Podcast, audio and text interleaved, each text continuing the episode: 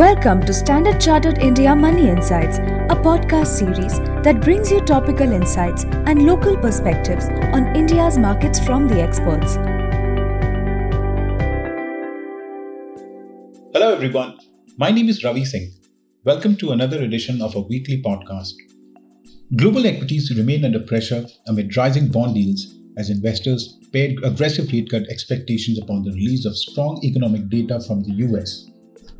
Asian equities were dragged lower by aggressive foreign investor sell offs after Chinese Q4 GDP growth data, retail sales, and housing data underwhelmed the markets. Hong Kong and Korean equities fell the most. The US equities, however, staged a strong comeback on Friday with strong gains from large technology companies, finally pushing the main US equity benchmark to a new record after a shaky start to the year. Back home, Indian equities consolidated after peaking towards the year end. After reaching a new all time high on Monday, the Nifty index retreated 1.2% for the week ending Friday amid weak global cues, profit booking, and a sharp foreign investor sell off in a large financial sector benchmark heavyweight. Broader markets performance was mixed this week with the Nifty Mid Cap Index up 0.4%, while the Nifty Small Cap Index was down 0.4%. Among the sectors, IT and capital goods led the winners with gains of over 1.5%, while utilities and banks led the losers with cuts of over 2.5%. The Indian fixed income market came under pressure later in the week. After declining at the start of the week, Indian government bond yields edged higher amid rising US bond yields as most major central banks, including the RBI, pushed back against aggressive rate cut expectations and reiterated a cautionary, data dependent approach to monetary policy setting. Bond yields across the curve closed flat with the 10 year Indian government bond yield closing at 7.18%. The INR fell 0.2% over the past week at to close at 83.1 per dollar amid rising US bond yields, stronger US dollar, and foreign investor outflows.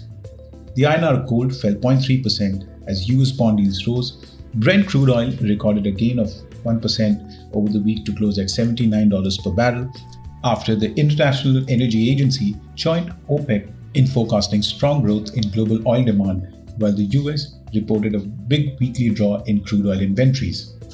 Among the macro updates, the first was on India's wholesale price index, which rose 0.73% year on year in December 2023, below market estimates of a 0.9% increase and a 0.26% increase recorded in the previous month.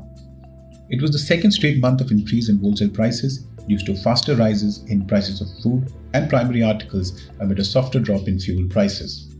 On a monthly basis, wholesale prices contracted 0.85% in December, reversing a downwardly revised 0.26% growth in the month of November. The second data was on India's trade deficit, which narrowed to USD 19.8 billion in December of 2023 this was lower than a deficit of USD 20.6 billion recorded in the previous month and market expectations of USD 21 billion. Exports rose by 1% to USD 38.5 billion, while imports experienced a 4.7% decline to USD 58.3 billion. Third data was eh, on India's industrial production growth, which moderated to about 2.4% year on year in the month of November 2023, making it the lowest reading since March last year and lower than 11.6% growth in the previous month. Output decelerated sharply across all key sectors, manufacturing recording a growth of 1.2%, mining at 6.8%, and electricity at 5.8%. Considering the period of April to November period, the industrial production rose by 6.4% year on year. At this point, I'll take a pause and thank you as always for listening. If you enjoyed this podcast, please like and subscribe. Have a great week ahead. Thank you for listening to Standard Chartered India Money Insights. Stay tuned for the latest updates and market trends by subscribing to our podcast. For more information, reach out to your Standard Chartered Relationship Manager or visit www.sc.com/in.